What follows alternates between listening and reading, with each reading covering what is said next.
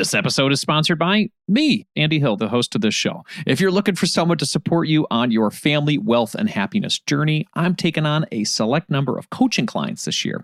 To work with me one-on-one for your family finances, go to marriagekidsandmoney.com slash coaching to learn more.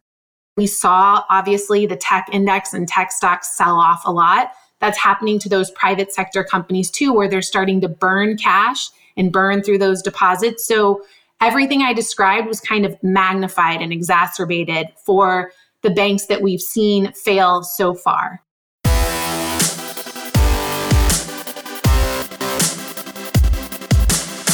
Show is dedicated to helping you strengthen your family tree and live financially free. Welcome to the Marriage, Kids, and Money podcast, everybody. This is Andy Hill, and today we're going to do two different things. First, we're going to be having a discussion around why banks are failing lately with our regular guest, Meghan Rabuse, aka the Family Finance Mom. And second, we are back with our internet money segment. On this segment, we like to talk about how people are blowing it up on the internet, making some good money for themselves, whether it's a side hustle or a full time business or just a part time thing to bring in some money. This quarter, we're going to be featuring a couple named James and Emily Lowery who manage Airbnbs remotely while traveling the world.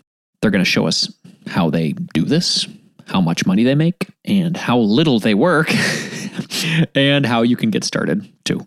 All right, let's jump into today's show. With multiple high profile banks failing as of late, a lot of people are wondering is my bank going to fail? Or more importantly, is my money safe? Big questions like these are always better with really smart friends, so I thought I'd answer this one with my friend Meghan Rabuse once again. Meghan, also known as the Family Finance Mom, is the host of the popular Finance Explained podcast. Meghan is a former financial analyst, a mom of three, and a regular guest expert to the Marriage, Kids, and Money community. Welcome back to the show, Meghan. Thanks, Andy. Thanks for the warm introduction. Of course. Well, it's so good to see you again. And I know you're a busy PTO co president, so I got to get you back to work. Let's talk about these important things and then get you back to the reality of life. So, Meghan, why are these banks failing in the first place? Maybe, you know, banks are kind of a foreign concept to some people in terms of how they work behind the scenes. You know, we go and put our money there, but then what happens to it after that? And so I think you kind of need to understand the basics of how a bank operates before we can then talk about why banks fail. So let's think back to the last couple of years where people were getting big stimulus checks from the government. They were getting expanded unemployment benefits. And in aggregate, disposable income across the country for people was higher than normal. Savings rates were higher than normal. And so because of that, you had big growth in bank deposits. And when I'm kind of giving you this data, I'm talking kind of economy wide. So across all banks, they saw significant growth in deposits. At the same time, when banks get your deposits, the way a bank makes money is by taking your deposits and loaning it out at higher rates than what they pay you on your savings account. And then their profit, the money that they make and then use to run the bank, is known as the spread. It's the difference between what they pay you in interest on your savings account and what they can loan that money out and earn. Now, here's the problem. The same time that deposits were increasing really rapidly and all of us, our savings rates were really high, what were interest rates in the economy then? They were extremely low, right? Mortgage rates were at all time record lows. 3%, you know, 4%. Interest rates on bonds were extremely low. And so banks put all that money to work at near record low interest rates. Now, fast forward, what has happened over the last year? Inflation got out of control. The Fed had to hike interest rates in order to combat inflation. But the banks already lent all that money out and locked themselves into earning interest rates that were much lower. And so, what has also happened with inflation is that people have reduced their savings rates because they need to take out from their savings account in order to fund their everyday spending to keep pace with inflation or because interest rates are higher, they have more attractive options other than leaving their money sitting in a savings account. They can go out and buy bonds themselves at higher interest rates, for example. And so, at kind of the worst possible market timing, people's deposits are not only not growing, bank deposits are shrinking. And in order to fund those withdrawals to customers, the banks have to sell the assets that they invested in. And when they sell those assets at current market rates, they're losing cents on the dollar. The money that they were able to invest in treasury bonds when treasury bonds were paying 2% to sell them today, they're not going to get, you know, 100 cents on their dollar. They're having to sell them for 70 or 80 cents on the dollar, you know, in the best case scenario. And so what happens is is that really weakens a bank's balance sheet. And when that bank balance sheet gets weakened as they start to report that in the open market, whether it's during earnings season or whether it's because regulators give them a heads up and say, hey, like your balance sheet is in trouble and we're giving you 48 hours to make an announcement yourself or we're going to do it for you, which is kind of what happened in the case of Silicon Valley Bank. That sparks a run on the bank. It makes the bank's depositors concerned, like, oh, hey, I may not be able to get all my money out. And so it almost becomes a self fulfilling prophecy. So, in you know, a very condensed version, that is essentially what is happening in the world right now and for banks right now.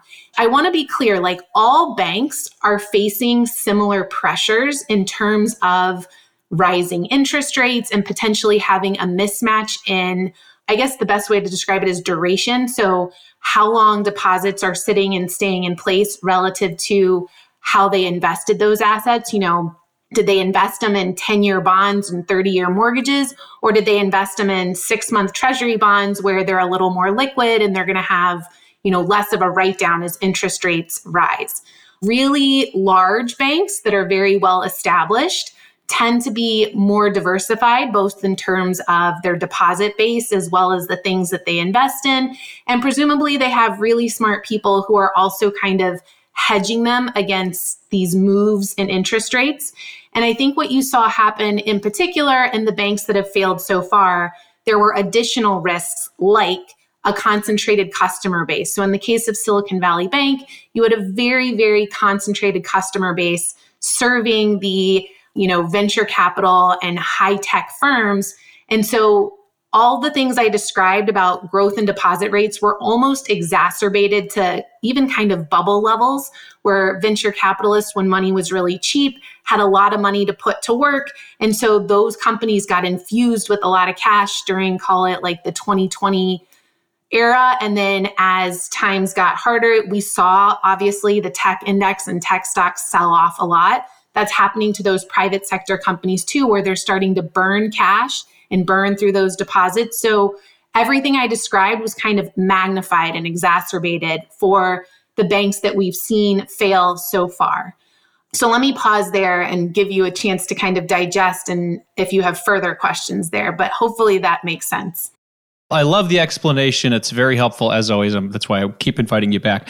The question that I have that follows that then is what happens when a bank fails? How does that affect the economy?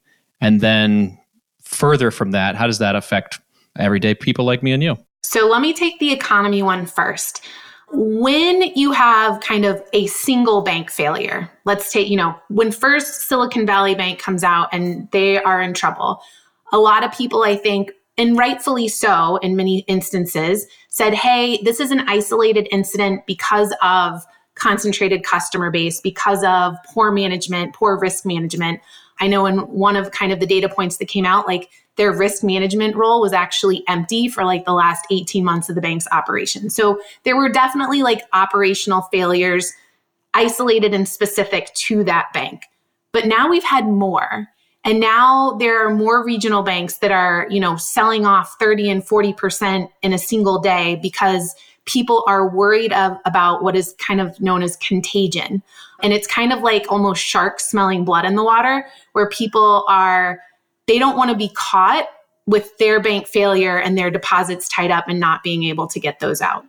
And so what happens is that banks, in order to guard against that, start to tighten credit. So, what does tighten credit mean?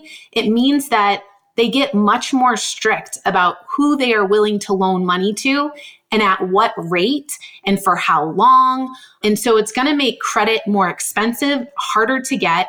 And actually, you saw yesterday, and not to get too technical, but in the FOMC statement from the Fed and the subsequent press conference where they talked about raising interest rates, you've heard them mention this as well that credit is tightening, which is actually also helping them in reducing inflation. Because if it's harder to borrow money, there's less money in circulation, less money for people to spend, and that's going to help cool off demand and cool off inflation too. So that's kind of the big picture like, what is the economic impact of this across the economy? So, macroeconomically, this is kind of a good thing? Kind of a good thing yeah. You know it's it doesn't feel so good if you're a small business owner trying to take out a loan. It doesn't feel so good if you're a first time home buyer who's been saving trying to buy your first home and now you need a higher credit rate or you're going to have to pay a higher interest rate even if you have a higher credit rate. But in the big picture grand scheme of things it's actually not the worst thing for the economy because it is helping us kind of correct this inflationary struggle that we've been battling. Now, at the individual level, and I think this is really important for people to understand, and this dates back to legislation that was put in place during the Great Depression back in the 1930s when there were a series of runs on banks where literally the federal government shut down all the banks in the country to be able to review them individually and say, this one's safe, this one's not. They created something known as FDIC insurance. It is federal deposit insurance that is banks pay premiums into FDIC protection. And in the event that a bank fails, every depositor, and this is by depositor name, so associated with your social security number. So if you're a small business, you are accounted for separately than if you had like a personal account. Every depositor at a bank is insured up to $250,000. So, in the event that you were at a bank that failed, what happens is state regulators come in, they close the bank, they turn it over to the FDIC to run and operate. And the FDIC makes good, makes sure that you are whole on your deposits up to $250,000. So that number is really important to understand. And for everyday individual people, they may think, like, well, that seems like a whole lot of money. My money is going to be safe anywhere. But think a little bigger than that in terms of like if you're a smaller, medium sized business owner, biweekly payroll could be more than $250,000. And so as you get to a little bit higher net worth, as you get to, you know, a smaller or a little bit bigger business, that limit can be a little concerning. So it is important to understand like, is my bank healthy? Is my bank safe? Especially if you are managing assets that start to kind of exceed those limits. Well, let's talk to the person who's listening right now, and maybe they're at a regional bank and they're thinking, I'm going to pull my assets and go to a bigger, more solidified bank. What would you say to that person? I don't fault them for feeling that way. I think I want to be very fair and clear in that not all regional banks are going to fail. Right now, there are ETF indices that track regional banks Right now, the KRE is one of the most common ones. It's down about six, 7% year to date. Look at some of the banks that failed. Those banks were down 60%. Like some of the others this week in the aftermath of First Reserve Bank that got shuttered and taken over by the FDIC and sold to JP Morgan over the weekend. Some of the others that are in trouble are like PacWest, I think is now down 60, 70%. You'll notice that a lot of these are on the West Coast and share some of the tech customer concentration risk that Silicon Valley Bank shared as well. Those are some of the ones that people are most concerned about. But when I'm talking about this, I'm talking about what is their share price performance? Because individual investors collectively as a whole are a pretty smart bunch. They're tracking these companies' SEC filings, they're examining their balance sheets. And if their stock is selling off to a significant degree, it's because they have cause for concern. So if you are at a regional bank, pull up their ticker symbol online, type it in. What is their year to date stock market performance? Now, know this all banks are facing this rising interest rate risk, this pressure on spreads where they're going to have to pay you more interest. They may have assets that are getting written down because they were invested at lower interest rates. All banks are facing that but the degree to which they've managed that risk And the impact of that on their individual balance sheet is going to show in their share price performance.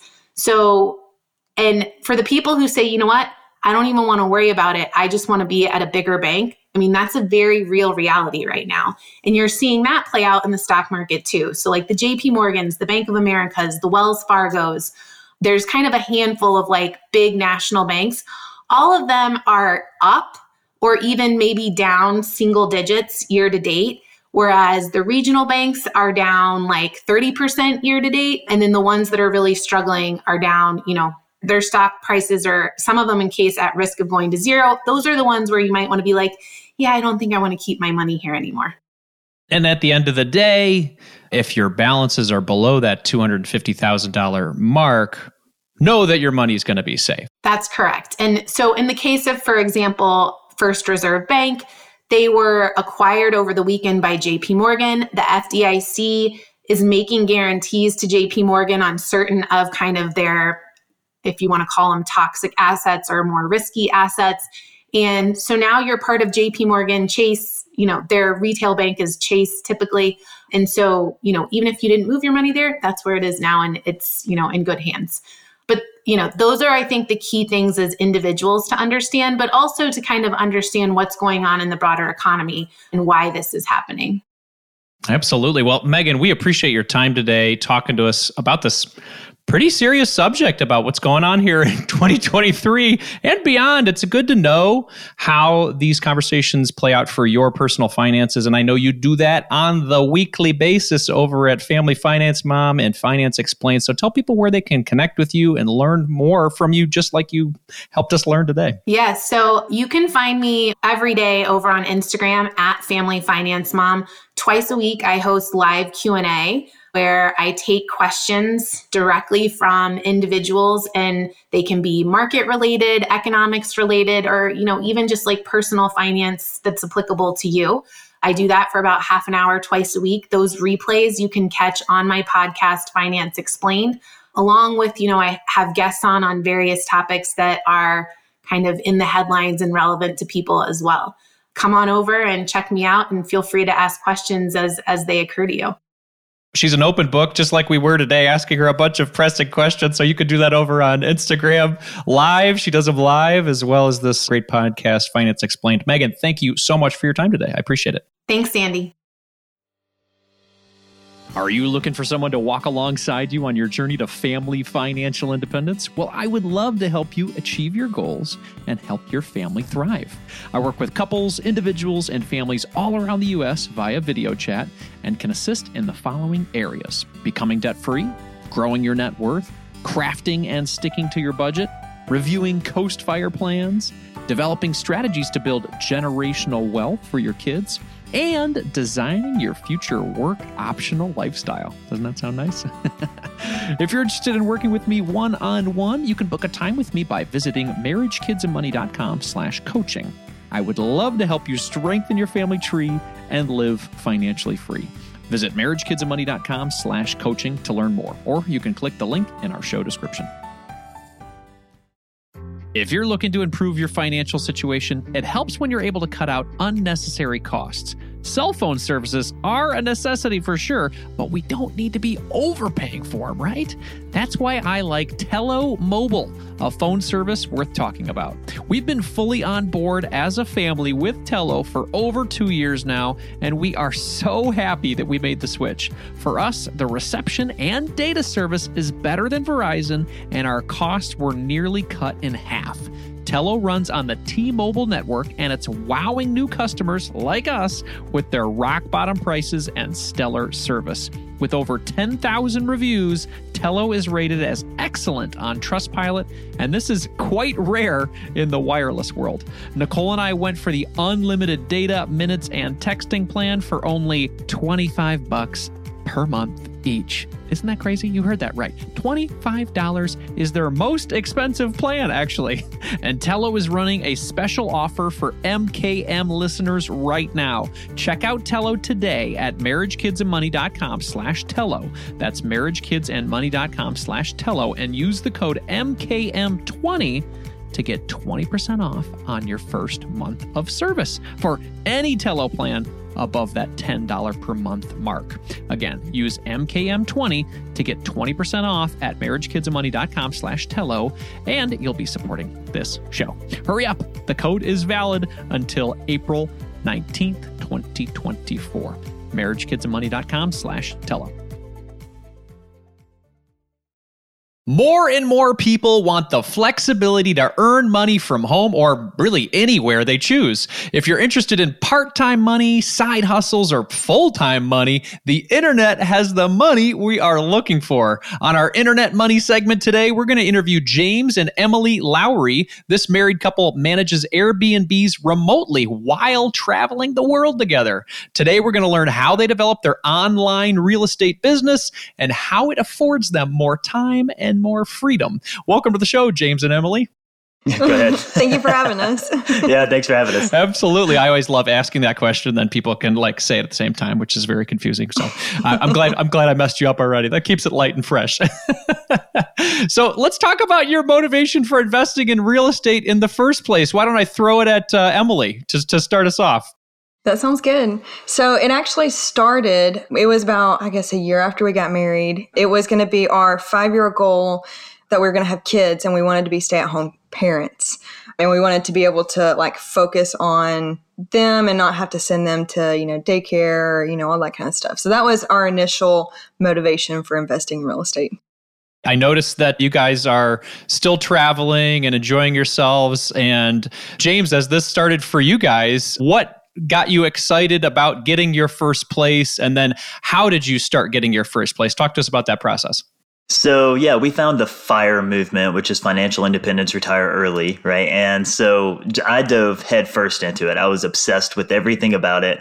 And in the course of that in the research and everything like that, I started realizing I think that real estate was the fastest path. And so it wasn't, you know, a whole lot of other options as far as like what's going to be the fastest. That was really the biggest thing that was weighing on me. And there's so much more control with real estate than there is with like the stock market. Not necessarily entrepreneurship, but very similar. I can control what goes into a property and I can control how much it rents for based on that. I can't control, you know, what what Elon Musk tweets or, you know, what the stocks do. So the control definitely played a factor in what we do.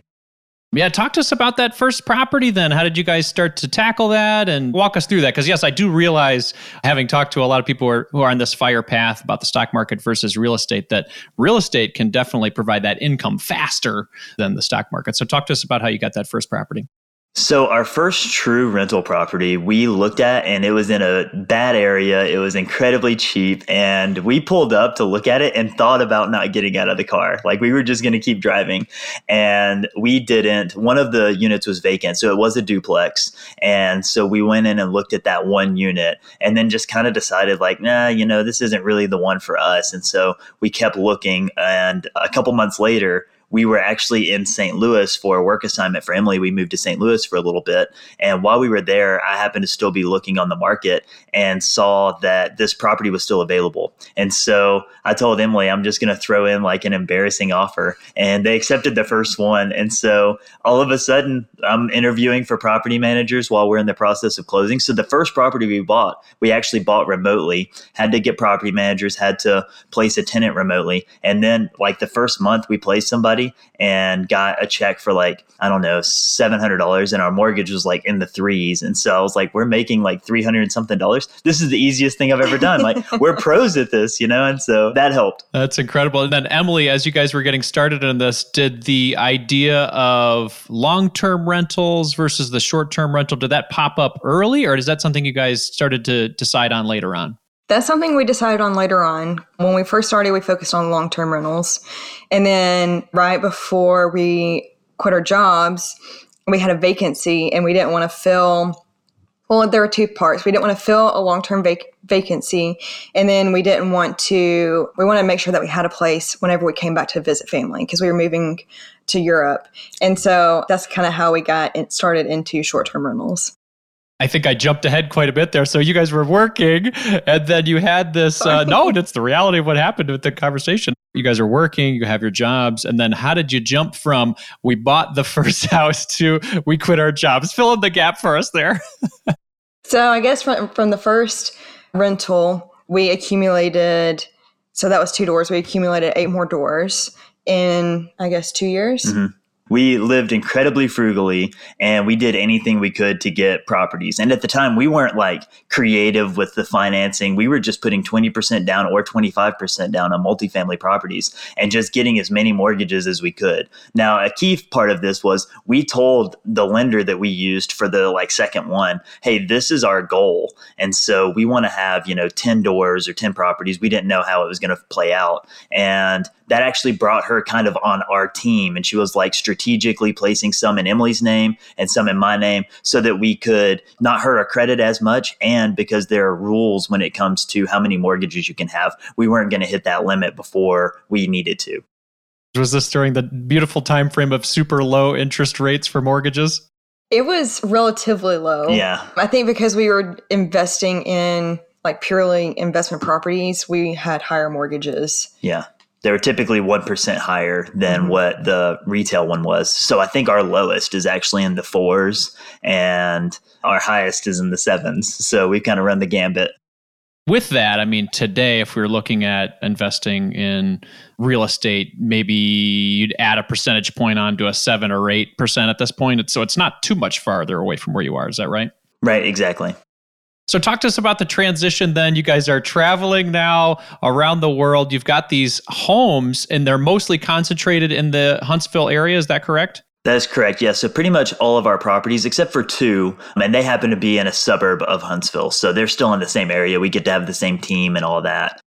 How did you develop that team? Because it sounds like right away you got the house, you weren't expecting it, and then you just sort of fell into, I got to start finding some people. So, did your search continue after that, and you just over time started to nail down the right people to help you do this remote life?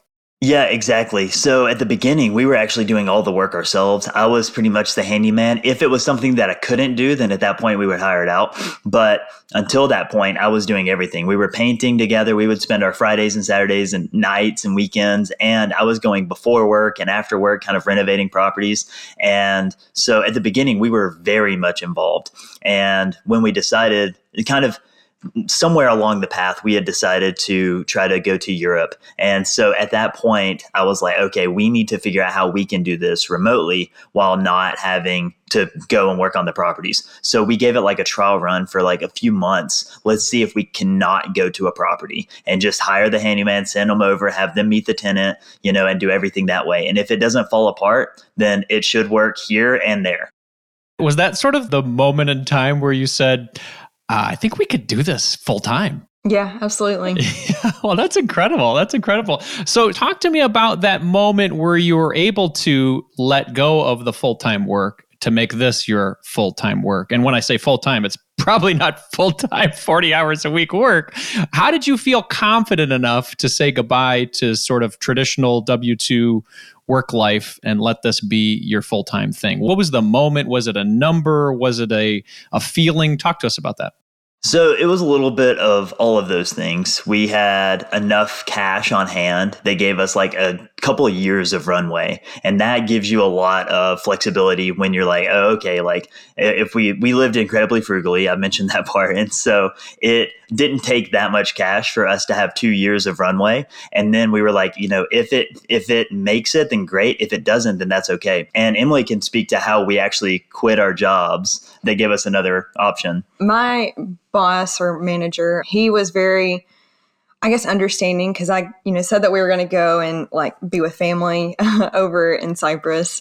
I was able to do a six month leave of absence, and so having that, I guess, security blanket or you know, like a backup plan that I could always go back to work, you know, if need be. I had six months like of a trial run that we could do, but luckily, you know, we didn't need that. Everything, you know, worked out. James had one month of a leave of absence. it uh it worked out. If we didn't make it a month, then we had made some mistakes along the way. So you guys talked about that couple years of runway. I mean, that's both a a financial safety blanket as well as an emotional safety blanket being like, okay, we could do this even if we completely mess it up. So talk to us about the numbers. I know we're in the fire community, we like to talk numbers. So what does a frugal year look for you now or how much do you guys need to live your enjoyable life so people understand what that means? So I think then, honestly, I think we were probably spending less than 20 grand a year and that was because we were house hacking we had you know cut so many of our expenses but now we're probably spending closer to like 40 or 50 depending. And that affords you guys the lifestyle that you're interested in traveling around the world and the homes that you now own pay for that lifestyle. Is that right? That's exactly right. How do you guys split it today with long-term rentals versus short-term rentals? And which one are you more interested in so it's about half and half. So we have five long term, and then we have five short term, medium term. So we have three short term, which is anywhere from one night to I guess 30 days, and then medium term, which is 30 days to six months. And so we have two medium term, three short term, and then five long term. Business wise, is one more financially advantageous than the other? Do you make more money with short term than you do with long term, but then you get more security with the other? How does that work?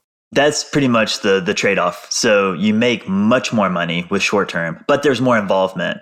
And then it's also there's a seasonal factor to it. You know, there's less security in it because you don't know if you're going to have bookings or not. When you sign a lease, typically that person's there for 12 months and they pay every month typically. And so, you know, that's the that's the biggest trade-off. And again, there's more time involvement. We don't think there's that much time. We probably spend an hour a month managing the long-term rentals and we probably spend an hour hour a week managing the short term rentals. So, you know, for the, I guess it's four times as much time, but at the same time, it's like making three or four X. And so you can actually own a lot less properties if you're willing to kind of have the mix. And that really comes with trust in the people that you've built in your network. How often, I mean, are you I guess, re-examining who's in that network, or do you just find people that are great and then you both have this great symbiotic relationship and it keeps going? How does that work? Yeah, we have found like when we, I guess, got our you know people, contractors, whatever, they have been.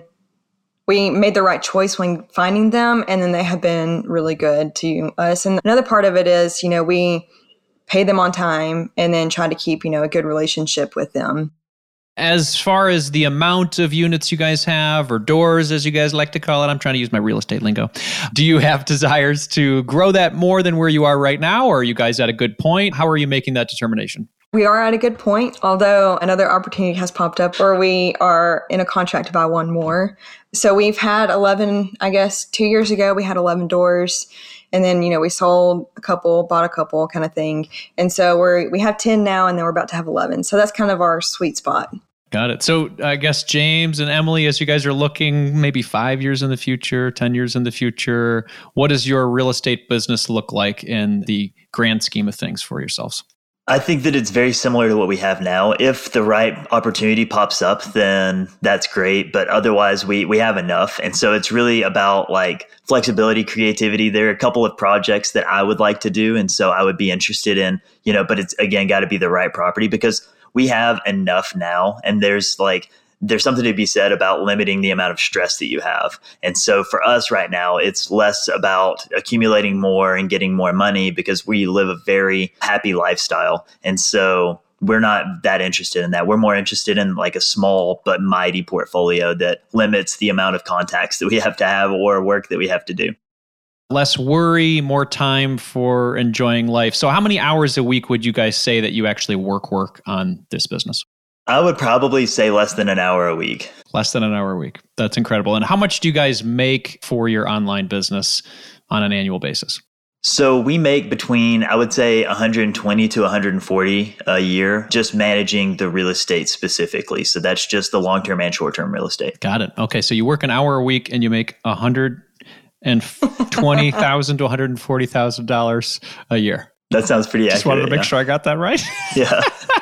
the cost per hour is pretty high, you know, the pay per hour. You're highly qualified individuals with a, a, lot of experience in developing this. It's not something that happens right away.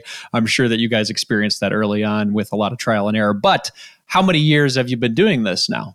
So we bought our first property in 2017. Yeah. Yeah. So six years in, you you've earned earned the right to to make 120 to 140 thousand dollars through one hour of work per week. Congratulations, that's beautiful. Now let's talk more importantly. Let's talk more importantly what you do with those the other 39 hours per week. What are you guys doing to enjoy your life, and then what plans do you guys have in the future for your best life ever?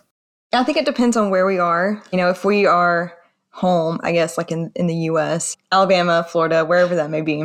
We prioritize our health. So we are exercising, going on daily walks. And also, like the daily walks, we have conversations, like we talk to each other. And it's not one, like, you know, our phones are, we're not on our phones, we're not, you know, around technology, that kind of thing. So we're able to have, you know, meaningful conversations and that helps quality of life. And then if we're traveling, no, you go ahead. No, I mean, it's just like if we're traveling, we're also kind of doing the same thing exploring, walking, trying new food, restaurants, that kind of thing.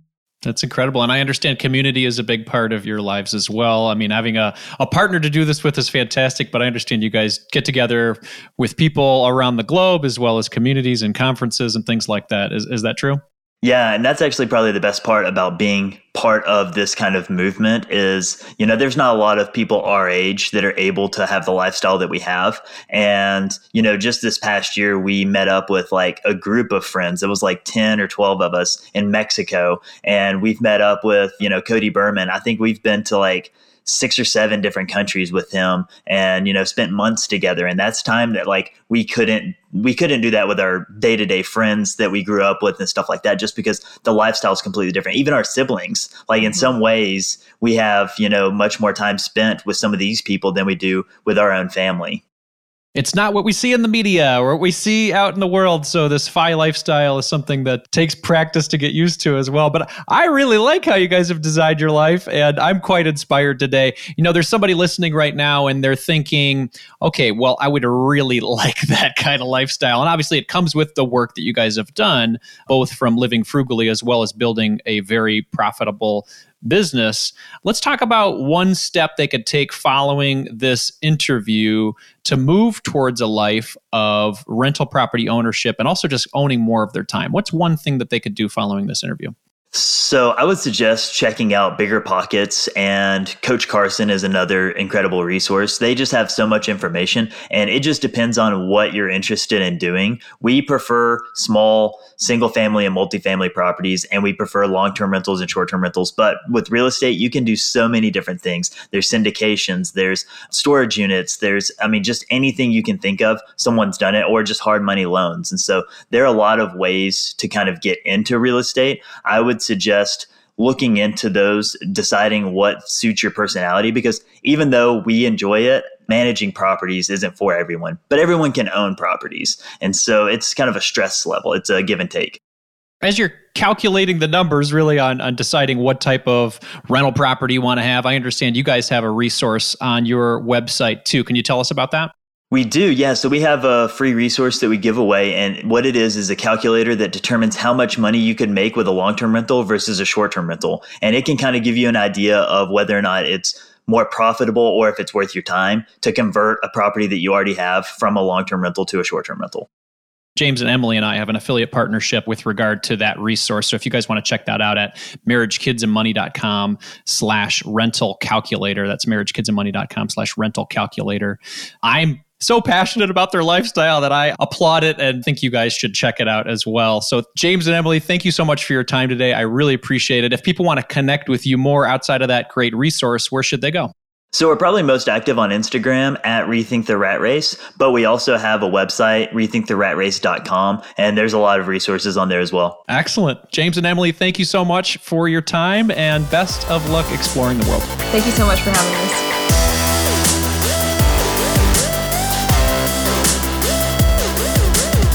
A quick reminder, this show is for entertainment purposes only, my friends. Be sure to seek out a professional for your specific financial situation. Before we go for the day, I wanted to ask a quick favor of you. If you liked this episode, please consider sharing it with a friend or sharing it on social media.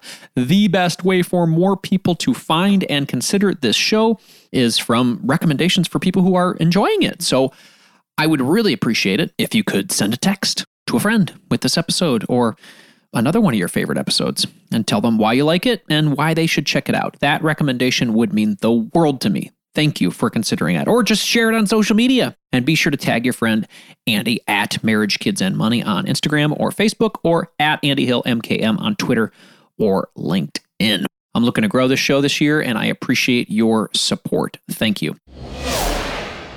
In the spirit of growth and inspiration, I'm going to end the show with actually two quotes today. The first one is from President Franklin D. Roosevelt regarding the banking crisis on March 12, 1933. You people must have faith. You must not be stampeded by rumors or guesses. Let us unite in banishing fear. We have provided the machinery to restore our financial system. It is up to you to support and make it work. It is your problem no less than it is mine. Together, we cannot fail. And then another one from President Ronald Reagan in 1989. It's still trust but verify. It's still play but cut the cards. It's still watch closely and don't be afraid to see what you see. So, in short, have faith, but remember to be your own family's best advocate. Carpe diem.